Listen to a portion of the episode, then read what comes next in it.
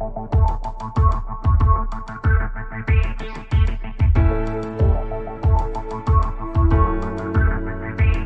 everybody, Sam Mellinger here, sports columnist with the Kansas City Star. I am grateful for you listening to the 50th episode of the Mellinger Minutes for Your Ears podcast. 50! Uh, I feel like we should have a party or something. Um, I feel like I should do more than tell you that 50 is the number of touchdown passes in Patrick Mahomes' MVP season. Um, God, we, we planned the show as a bit of an experiment. Um, and then when the pandemic hit, I realized we were looking at perhaps the absolute worst time in human history to launch a sports podcast. Uh, but we did it anyway. And, and I have to say, like, one more time, I'm just thankful for you guys for, for making this work. Uh, the feedback has been great. Um, we've made a lot of changes based on what you've told us and, and not just by coming out from behind the paywall. Um, because I can say all these words and, um, you know, Savannah Smith puts the, Derek Donovan's doing the show this week, um, and Derek and Savannah, um, and Savannah's absolutely terrific, and and I want everyone, especially her bosses, to know that. Um, but you know, like we can say these words on the podcast and you know savannah and derek can take my mess and clean it up and present it. But you know if i was going to do a show like this i wanted to make sure that it was the kind of show that you would feel a part of. You know what i mean? And and that's why i've never considered anything other than how can we be worth your time and it's why the middle of the show always has your voices in it uh, the general plan has been to give you a perspective that you might not consider here at the top, then make sure we're hitting some stuff that you want to talk about in the middle, and then finish up with a conversation or insights from someone a lot smarter and, and, and more accomplished than me. And I think it's been a good formula. But again, if, if that's true, it's only because of you. Uh, for giving us your time. So, uh, thank you. Uh, thank you. Thank you. Thank you. I appreciate every one of you. Um, okay, uh, let's get in it. The, the top here is about the Royals, um, who finally played a baseball game in front of fans yesterday. Um, they won a wild game.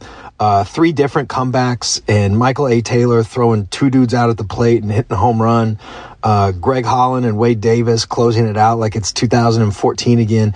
Uh, but I wanted to step back here a little at the top and paint a little picture about how the front office believes this thing can work. Um, you know, the, and then the, the questions this week are going to hit on, you know, sort of um, in the second section, the questions will hit on like how we put this show together, uh, how the Royals are spending their money, the, the state of the KU and K State basketball programs, and a question about journalism. And the audio will be full of stuff from the game last night. Um, also, not be doing my job if I didn't mention uh, that there's a few columns on the website that I think you'll like. One from a conversation with John Sherman about what he expected to feel and everything that went into trying to make the Royals better now than they were when the pandemic started, and another column from Thursday's game. Um, spoiler alert here, but check the website and print on Sunday for another Royals column, another from the conversation with John, but this one focusing on the Royals. Really awkward spot with the TV deal that's currently shutting out uh, most streamers. I don't think that the Royals or John have, have spoken on that publicly, um, except for this column that you'll see this weekend. So I hope you check that out. Okay, uh, the Star is running a special promotion for the Sports Pass right now. $1 a month for three months for all of our sports coverage, including more original Chiefs and Royals content than you can find anywhere else. You can find that on our website or just reach out to me on Twitter or Facebook or email and I'll send you the link. Uh, I appreciate all of you who've listened and offered great feedback and written and asking for the subscription link. Your support means everything to me and more importantly to the people I work with. So thank you. Um, okay, let's get it. Uh, guys, like the Royals believe in people right? Like from Dayton Moore's first day as general manager nearly 15 years ago, that has been their guiding principle. The Royals believe in scouts, they believe in coaches, they believe in players. Uh, baseball moves fast, and there are some who would say the game has moved faster than the Royals in recent years. But, you know, here they are, like six seasons removed from a world championship some real roster momentum for the first time since Lorenzo Cain and Eric Hosmer left in free agency, and they're still where they started. Like they believe in people.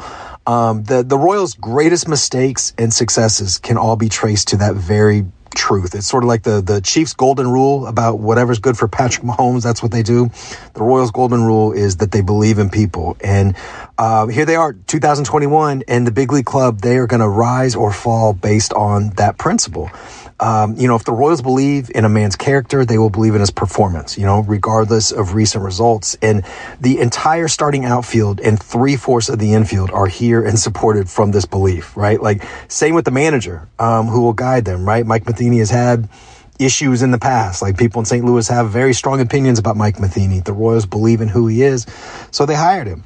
Um, you know, like it, it so look, the two exceptions on this, uh, Whit Merrifield will lead off and, and, play second best. He is a stud. The Royals know it. Salvador Perez will hit in the middle of the order and catch. Also a stud. The Royals know this. But the rest, listen to how these guys are put together. I just think this is really interesting and kind of can help you know, help you think about the Royals in, in a way that's maybe smarter than, uh, than your friends. And that's kind of what I'm trying to here, here to do, guys. Um, it's just a team built on belief. I, I just like think about this. Andrew Benintendi uh, is going to hit second and he'll play left field. And the last time that we saw Andrew Benintendi um, on a big league field, he was injured and unproductive. He slashed 103, 314, 128 in 14 games last year. Uh, but the Royals believe he's more of what he was the previous four seasons. You know, 277, 354 on base, 442 slug, with room for some more extra base hits. You know, in, in a big outfield like Kauffman Stadium. Uh, Michael A. Taylor, he will play center field. He has not been a productive hitter for three seasons. Uh, the Royals believe a shortened swing, regular plate appearances, and the support of the coaches, that's going to bring up more contact, more on base, along with the excellent defense that we saw uh, yesterday in the season opener. These, I mean, you see this pattern over and over. Guys who stunk last year, the Royals believe are gonna are gonna bounce back. Um, you know, Carlos Santana, he's gonna play first and back cleanup. He'll turn 35 next week. He hit 199 with the worst on base and slugging percentages of his career last season. The Royals believe some of that was, you know, 2020's weirdness and long-standing relationships that they have with Carlos. They they bet two years, seventeen and a half million dollars, that he's still one of the game's tougher outs. Uh, Kyle Isbel is playing right field. He hadn't played above Class A until yesterday, until opening day. Uh, but he impressed at the alternate site last summer and in spring training. Um, Hunter Dozier. Uh, they gave him, you know, $24 million guaranteed, but his power was just sapped last season. Uh, but the Royals believe he's now fully recovered from COVID-19. They believe that that's what, that's what the problem was. So they signed him to that contract. Um, you know, his work ethic, extra base power, competitiveness, that's what they, they believe in him. We're going to save, uh, for last uh, you know, like whenever he's healthy, he's going to play shortstop, and I think he's going to bat third. And Mondesi was arguably baseball's worst hitter for two months last season, and then immediately became arguably baseball's best player in September. Uh, we're saving him for last because he's the most complicated here, and and also because he's the one with the most like faith baked in, right? Like he's the most like sort of faith based player that they have. Um, and also because he's starting the season on the injured list with an oblique injury. Like it is an oversimplification to say that, you know, if Mondesi turns into a star, then the Royals will win the championship, right? Um, same as it's an oversimplification to say that, you know, if he's not a good player, the Royals won't ever win. Uh, but they do have a lot invested in this guy. And, and I think it's really telling that this will be the sixth big league season that he's played in.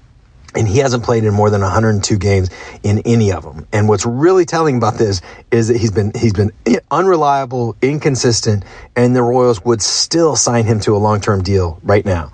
Uh, mean that is an incredible amount of faith, right? And and look, like while we're here, like with Mondesi, this injury has brought up a lot of bad feelings with a lot of Royals fans. And some of you guys, I hear you, you're, you're frustrated. You're talking about walking away from the guy. I get it.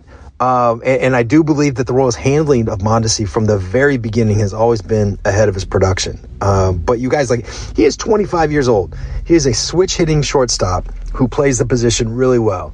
And even if he never improves as a hitter, he's got some pop. Um, he's already led the league in steals and triples. Uh, he's shown that he can, you know, sort of catch a heater and, and carry a team for a few weeks, and that is a really valuable piece.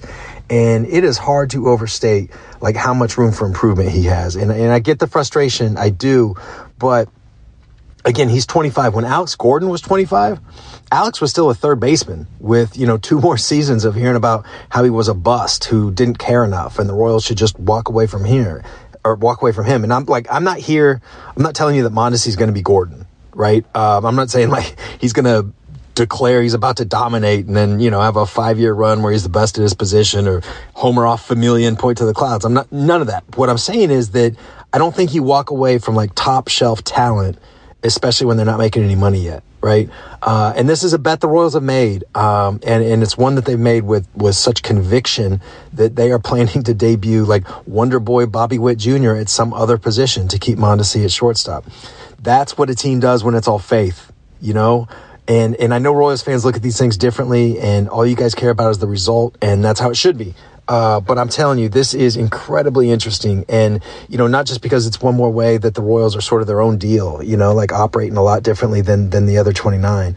Um, you know, at least from my perspective, it, it's cool to see this thing from, from close up and, you know, to see what works and what doesn't. Uh, it's, it's a grand old experiment. Um, okay. Uh, before we move on to the rest of the show, uh, this podcast is free, but that doesn't mean I'm not going to ask you one more time to join us behind the paywall. We work hard to bring you information and perspectives you can't get in other places. Uh, we have the most journalists working the Chiefs beat, the most combined experience around the team, the most perspectives. Uh, please help support us. Give the Sports Pass a try. Again, you can join for a dollar a month for the first three months or $30 for a year. You can find those links online or just reach out to me on Twitter, Facebook, email, whatever, and I'll send them along. Um, okay, quick break, and then we're back with some questions. If you want to participate in next week's show, please call 816-234-4365. Leave your first name, where you're calling from, and almost literally any question. Uh, put the number in your phone, call anytime, 816-234-4365, or as the great reader Michael points out, 816-BEG-IDLE. Okay, uh, quick break, and then we are back with those questions. Hey, Sam, this is Phil calling from Sioux Falls, and after just listening to podcast number 48 on the Friday the 26th, I got to thinking after 48 podcasts, do you have the part about where you're talking about the podcast is free, but you're going to ask people to pay for sports coverage? Do you have that memorized? And I'm not asking this, you know, as a snarky question because I pay uh, for the subscription and I'm glad to do it, but I'm just interested to know if you have that part memorized or do you have like the sticky note, like right next to your computer so you can read it every week? Stupid question, but anyway, that's what it is. Bye bye. I probably should, right? Uh, because now I know I've said it 50 times, right? But, uh, no, I'm always doing the old like copy and paste thing from the previous week's episode and, you know, tweaking a few things here and there. But, uh, I do have to admit, I find myself feeling like sort of like a flight attendant at times with that thing. You know what I mean? Like, you know how that tone that flight attendants get, like the inflection of the voices. It's like they just turn into robots or trying to entertain themselves when they're talking about, you know, if you're seated next to a child or someone who's acting like a child. Put your own mask on first before assisting them with yours. That stuff too. Like, man, they are always trying to spice it up with like the corniest jokes, you know, like in the unlikely event of a water evacuation between Kansas City and Milwaukee, your seat cushion can be used as a flotation device. God, I hate that stuff. But, um, and now here I am becoming that. I become what I despise. Uh, but anyway, Phil, no, I do not have that stuff memorized. But, um, if I ever do get that spiel in like song or like one of those over the top, like Southwest flight attendants, uh, you know, you have my, not just my permission, but my insistence that you drive straight down immediately from South Dakota to my house and punch me in the nose repeatedly. Um, okay, uh, let's probably we should talk about sports now. Hey Sam, this is Mac in Johnson County.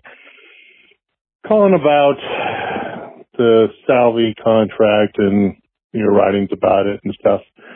And I would argue that it's why, well, I don't want to say Dayton's a bad GM, but there are poor decisions that Alex Gordon, when we knew he was past his prime and he wasn't that, uh, well, he was just getting older, same with Salvy and everything like that. Yeah, we love them. They're institutions. They brought us a world championship and everything like that.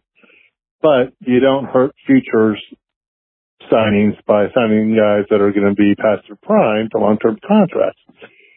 Sure, give them a bonus, give them a front office job, give them a scouting job and pay them a bunch of them, but I think that they're just hurting the future of the team just as they do when they bring up Brady Singer a few days earlier than we get in preventing us from keeping control for the Euro room bad decision. Yeah, nice guys and stuff like that, but none of them are going to be at the end of their contracts.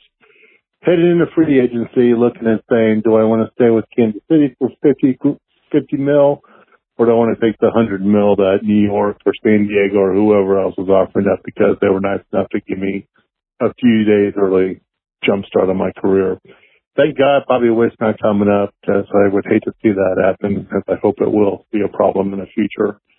but anyway, those are my thoughts. Yeah, they're great guys. Reward them differently. Give them front office positions. Give them whatever. But I think it hurts the future of the team paying these guys when they won't be producing and, uh, that, that's all. But yeah, hey, they invited us to World Series, so I'm forever grateful for that. I just think it's Thanks. Bye. Look, man, I get it. Um, I really do. And I've had this conversation a hundred times with guys in that front office, uh, especially Dayton. Um, I believe that small market teams already have a lot going against them. And, you know, while I believe that the service time rules are jacked up and they should be changed yesterday because right now they are incentivizing teams from promoting their best talent when they're ready. Um, and that's terrible. That's terrible for the players. It's terrible for teams. Uh, that needs to be changed yesterday, like I said. Uh, but, you know, those rules exist right now in this moment. You know what I mean? So teams kind of, I think teams owe it to themselves and their fans to navigate the rules in their own best interest. And, you know, look, because like Alex Gordon did not take less money on that free agent deal because the Royals debuted him in the big leagues on opening day instead of waiting a bit right? Like Sal Perez did not take less on the extension that he just signed because the Royals essentially like ripped up that awful deal that he signed in 2011 or 2012. Like, you know, these conversations like that, that I'm having, um, you know, when they're with Dayton, he usually just kind of like nods his head and says he understands what I'm saying. And, uh, but then he talks about like, you know, why they operate the other way. And I got to tell you, like, I can disagree with it. Um, but I absolutely respect the bejesus out of it. Um, and you know, they are essentially running the organization. And Dayton says this sometimes, and it can sound corny, but it's true.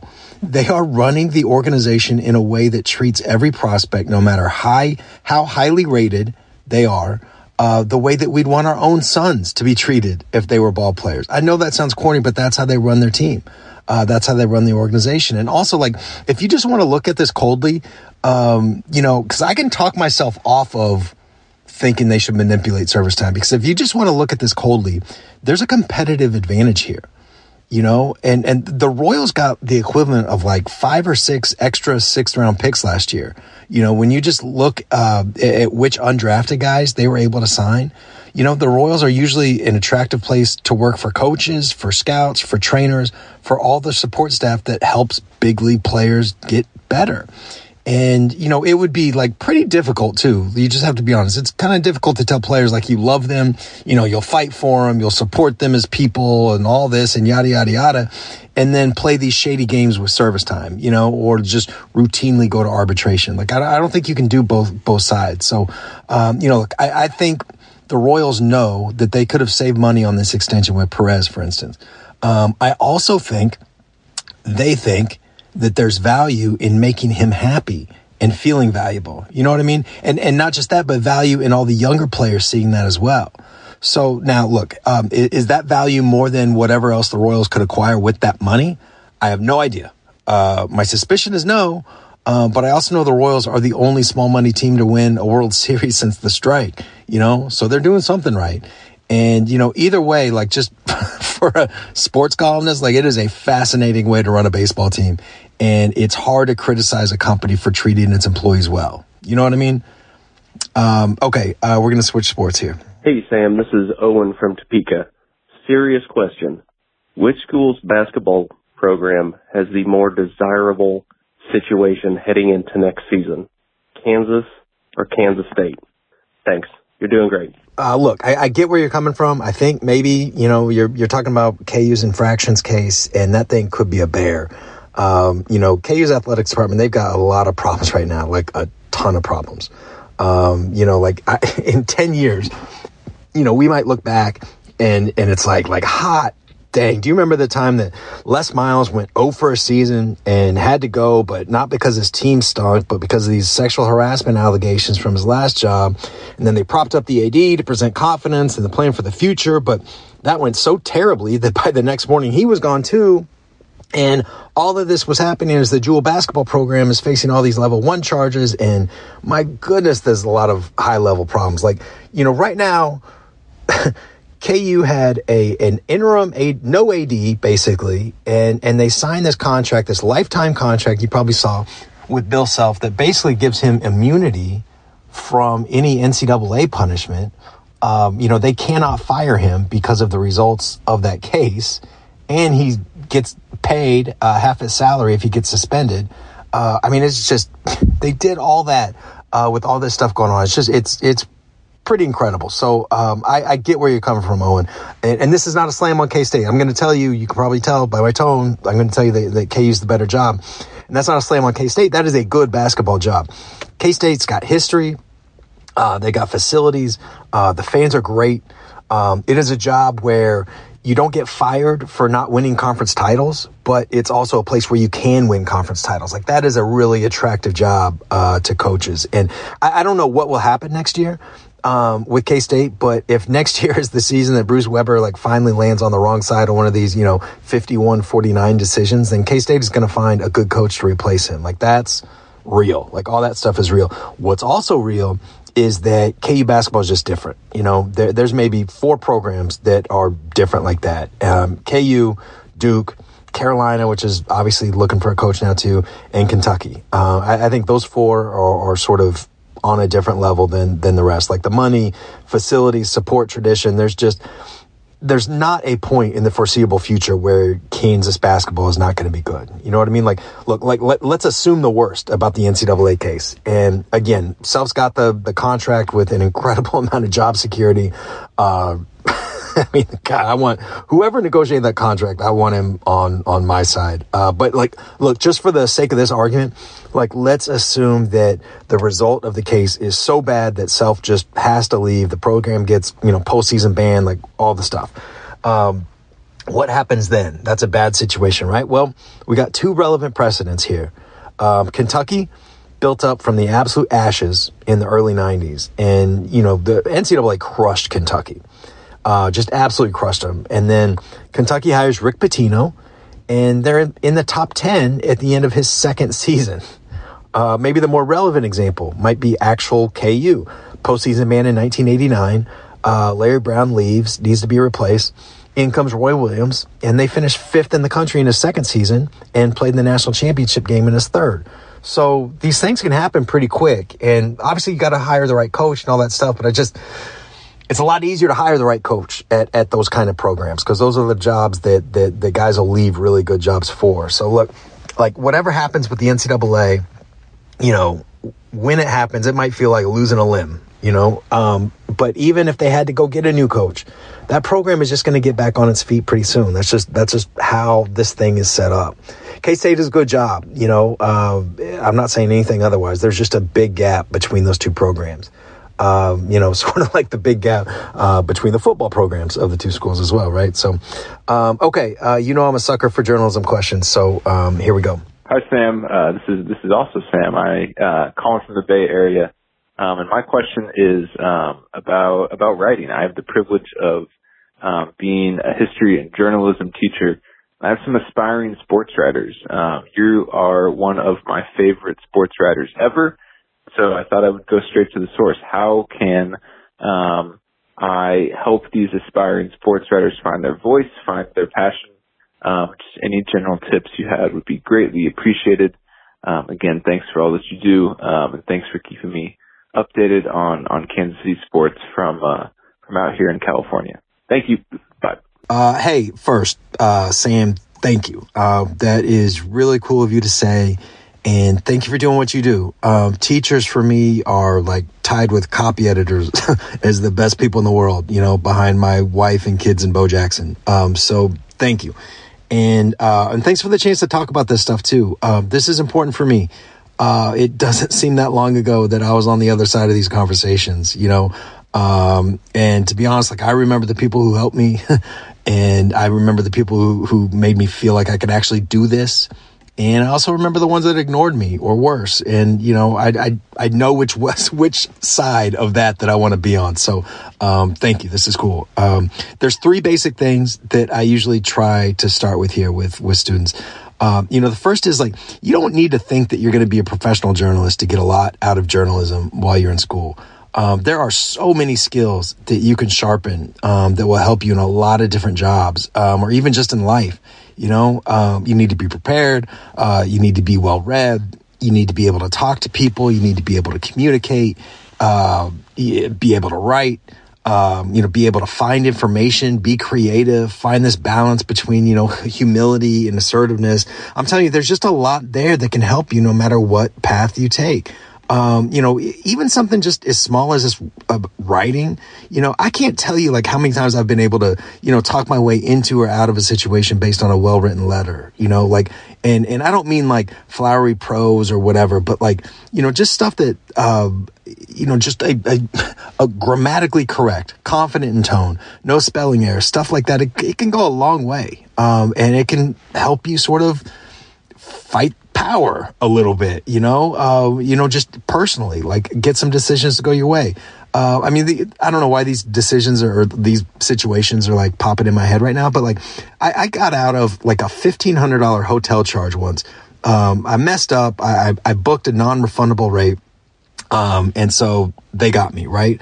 Um, but I got out of that by like presenting my case, like clearly not being a jerk, you know, uh, and just presenting this well-written letter to, you know, the boss. I got out of it. A thousand dollar uh, deposit on an apartment. You know, they said there was more damage than I thought was fair. Um, you know, all kinds of stuff like that.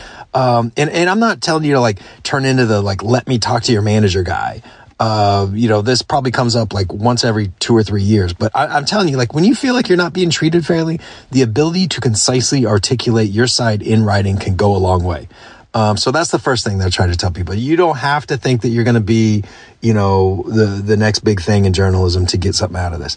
Um, the second, and this is more to do with students who really do think that they want to do this professionally. Um, answer this question as honestly as you can. Um, simple question do you need to do this? Do you need to do this? What I mean is like, th- there's a lot of easier ways to make money. Um, there's a lot of easier ways to make more money uh, th- than you know what you're going to get becoming a sports writer. Probably, um, you know, you'll have to start by doing stuff you're probably not stoked about. You know, so when the slow parts come, or you're not reaching as many people as you'd like, or whatever, like, do you think you'll quit, or do you see it the other way?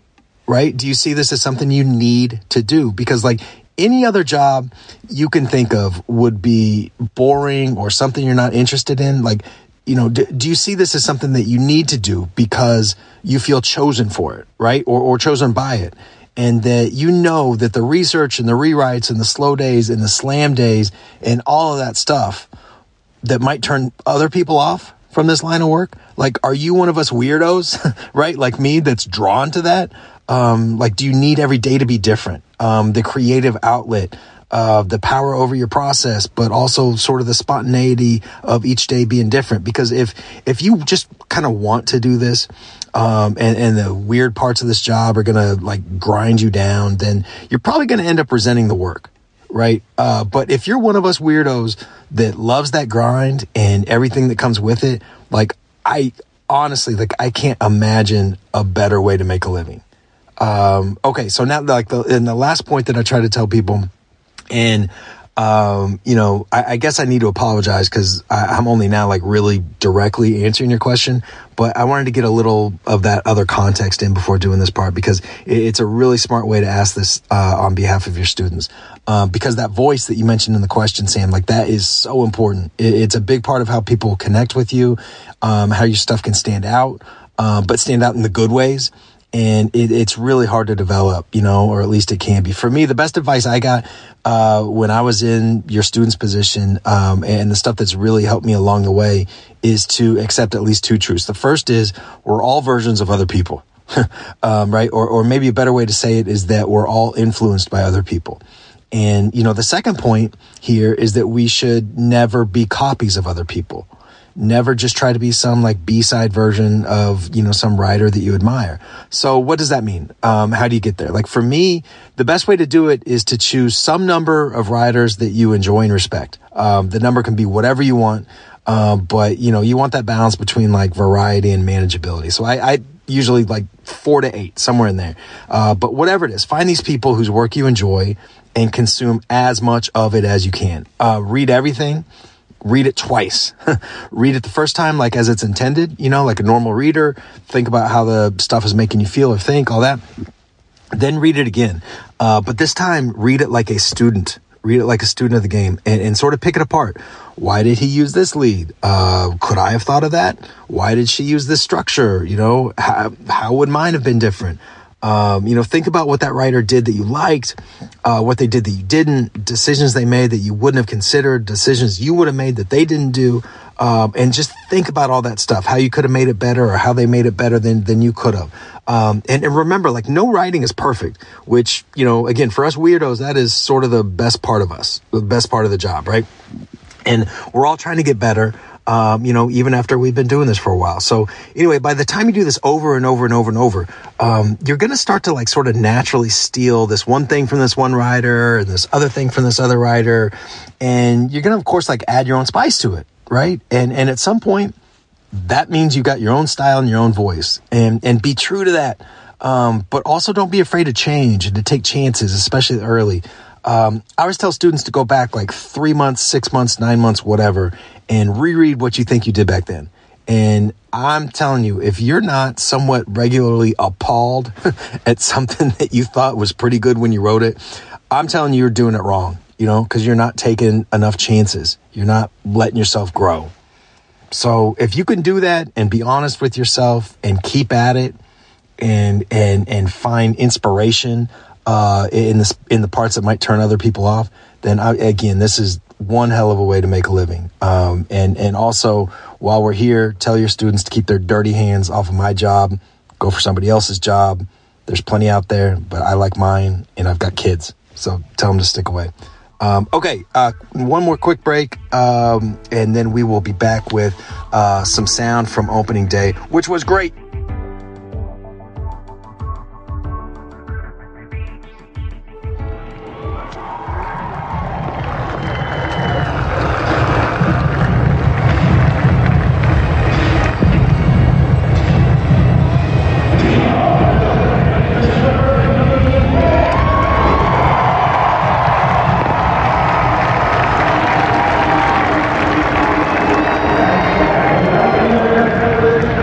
What it sounded like yesterday. And you guys, I am here to tell you it was glorious. Um, I like to take ballpark laps.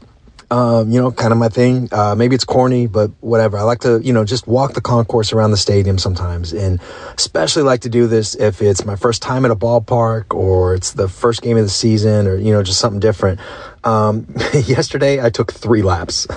uh, full disclosure, one was going to each of the six concession stands that serve those helmet nachos and just seeing if I could sub in tater tots instead of tortilla chips. But still, uh, it's just the best. Um, and it's just been too long. You know, um, I, I just, I love to see a ballpark sort of come to life um, you know, throughout the day. You know, you see the routines, you know, like a few hours before the game. It's like people in suits or business casual doing the last second stuff, like moving chairs or tables or whatever. You know, people in uh, aprons getting the soda machines and the grills going. Then you get a little bit closer to first pitch, like 90 minutes or so. You, you see the most excited fans, you know, the ones that want to be the first ones in. Uh, these families, um, you know, high school kids wanting to see if they can get a batting practice ball or whatever. Uh, and then, you know, first pitch gets closer and closer. You just, you see here and you, you see and hear, uh, and, and more than anything else, you feel the thing just kind of come to life and wake up. And, you know, before you know it, Mike McCartney is introducing the team. Um, you know, so anyway, it was just so good to be in a ballpark, uh, with fans again. And, uh, you could hear it post game. Listen to Mike Matheny. Uh, this is him after the game. Best opening day I've ever been a part of. Um, to watch how, how those guys responded right away and, um, then to keep coming, go down again. Um, it was, it was a, a beautiful thing to watch. Um, so, you know what? Um, I know a lot said about not putting a whole lot of faith in what happens in spring training, but I think stuff like that happens because of some of the positive things we saw and the way this group started to believe in themselves through spring training. And, uh, this is, um, this is one we won't forget. You might have heard or read that quote already, but I just want to put some context into it because I, I know we're in this Zoom world where, you know, human contact is limited. Uh, and so I am always aware that we don't know these people as well as we used to. And, and that's coming from somebody who is always aware, you know, even when we have more access that we don't really know these people as well as we sometimes pretend. So anyway, I'm here telling you that this is the rare Zoom interview where body language was really telling. Uh, you know, Mike leads with his heart um, for better or worse. And he's one of these baseball people who probably puts a little bit too much into every pitch in every moment. You know, the the shorthand here is the word intense, right? And and Mike is really intense. Um, that can be a problem, right? Uh, you know, the, baseball spring training 162 games and then hopefully more. It's just a ridiculous grind. And you know one of mike's challenges is to figure out how to sort of minimize the problems that come along with you know that natural state that he has and maximize the natural benefits that come from that sort of demeanor and, you know, anyway, that's probably some stuff for another day. We can talk about that as much as you guys want, but I'm bringing it all up kind of in shorthand here because this is one of those days where, you know, Mike just being like open hearted, you know, wear it on your sleeve sort of style was, was really important. Um, and, you know, particularly in contrast to, you know, Ned Yost sort of, you know, never let them see you feel sort of deal. Um, anyway, here, here's some more from Mike just the, those grinding at bats again. I mean, we saw it right from the top, guys, uh, taking walks, working deep counts, um, not trying to do too much, taking good two strike approach. Um, just what we were hoping for. I mean, you, you talk about a Santana that was on base five times today. That's, it's incredible and just some real good jobs of situational hitting, let alone with, you know, causing damage. It was that mix we were hoping for, right? Those, um, tough at bats, put uh, put put the pitchers on their heels a little bit, uh, work the walks when they'll give them to you, and then hand it over to the guys to to do some damage. And we had guys do damage today. It was um, um I, I got to. It, it seems like we played two games today. I got to go through a lot of it again. I, I need to watch that when I've got a lot of time. Um, but man, was that um, that was special. That really was special. So, look, it's probably true that there is no event in major American sports that the general public overemphasizes more than opening day. You know what I mean? Like, the 2004 Royals won one of the most incredible opening days in franchise history, and they lost 104 games. You know, a, a decade later, the 2014 Royals got walked off on on opening day, um, and actually got walked off on their, their first two games of that season. And you know, obviously, then they came within a swing of winning Game Seven of the World Series. Um, this is basic stuff, right? Like Brad Keller is not going to finish the season with a 40.5 ERA like he has right now.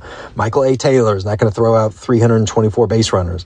Uh, Kyle Isbel is not going to hit 600. You know, baseball has a way of evening out. And, you know, as much as any other sport, the teams that play at the best are the teams that don't let those bright moments change them and don't let the dark moments change them, you know? Uh, but you can sort of eat for a while on a day like this. And, and I think Mike Matheny, I think he was smart in talking about it uh, like this here. Um, listen, this. this is good stuff. There's so much that happened in this game. The tag by Salvi at home plate on that second throw, just fantastic. But when Taylor hit that homer, it it felt like we had almost a full crowd in there. It was loud. People were into it. Um, you know, you could tell as soon as we got back into that game, they were they were excited, and uh, you you couldn't help but feed off of that. So that I think that's part of it, Sam. But the other part is um, you know, you get any time during a season, you're down five runs, let alone in the first, and the team shows the resiliency uh, to to be able to fight back and then go down and then fight back again. You know, you can you can write something like that for a solid month. Every time you get down, it doesn't matter. Here we come. You just keep taking your at bats, especially the way these guys take their at bats. So, um, you know, just very rare do you have games like that, let alone on your first game of the season in, in front of your home crowd. Matheny's job is to be sort of a cheerleader, you know, be a source of energy, positivity, optimism. Um, but he's got a point here. Like, you know, there's a reason baseball people like to say that momentum is only as good as that day's starting pitcher, you know, because these things can turn in a second. The Royals aren't going to start 16 and 2 or whatever it was in 2003 just because they had a nice win on opening day. But and and I know Mike is speaking as the manager here. He's talking about like what he hopes his players take from this, uh, and I get that. But I would argue that a game like that is even more important for fans because my goodness, like how many times in Kansas City have we spent a spring training letting a Royals manager and his players talk us into optimism, and then it all turns to a box of rocks on opening day. You know what I mean? Like the Royals might lose 90 games this season. That's that's on the table. Um, and they might also be pretty good. That's on the table too. This is just one to 62. We're all adults here. We all understand that. Um, you know, if you want to use the NFL analogy, one baseball game is basically like six minutes of an NFL season. So, you know, the Royals have a long way to go. We all get that. But I think it's okay to see what happens on the field too, you know, and to let yourself feel something. Like that's the whole point of sports, right? Especially this year. And I just, with all that in mind, it was just, it, this was a really good year for the Royals to have an opening day win like they had. God, it was good to be back in the ballpark too. Um, Okay, uh, that's the show this week. Um, I appreciate you guys listening. Uh, as always, I hope we're worth your time. Uh, thanks to everybody who called in, uh, even those we couldn't get to. Big thanks to Derek Donovan. Thank you, thank you, thank you, Derek, for stepping in, for putting this together. Um, and as always, the biggest thanks to you guys for, for giving us your time and letting us be a small part of your life. Uh, we're going to be off next week, um, doing a little road trip with the family for the kids' spring break. But um, we'll be back for show 51 after that with plenty to talk about. Um, okay, uh, guys, have a great weekend. Be kind.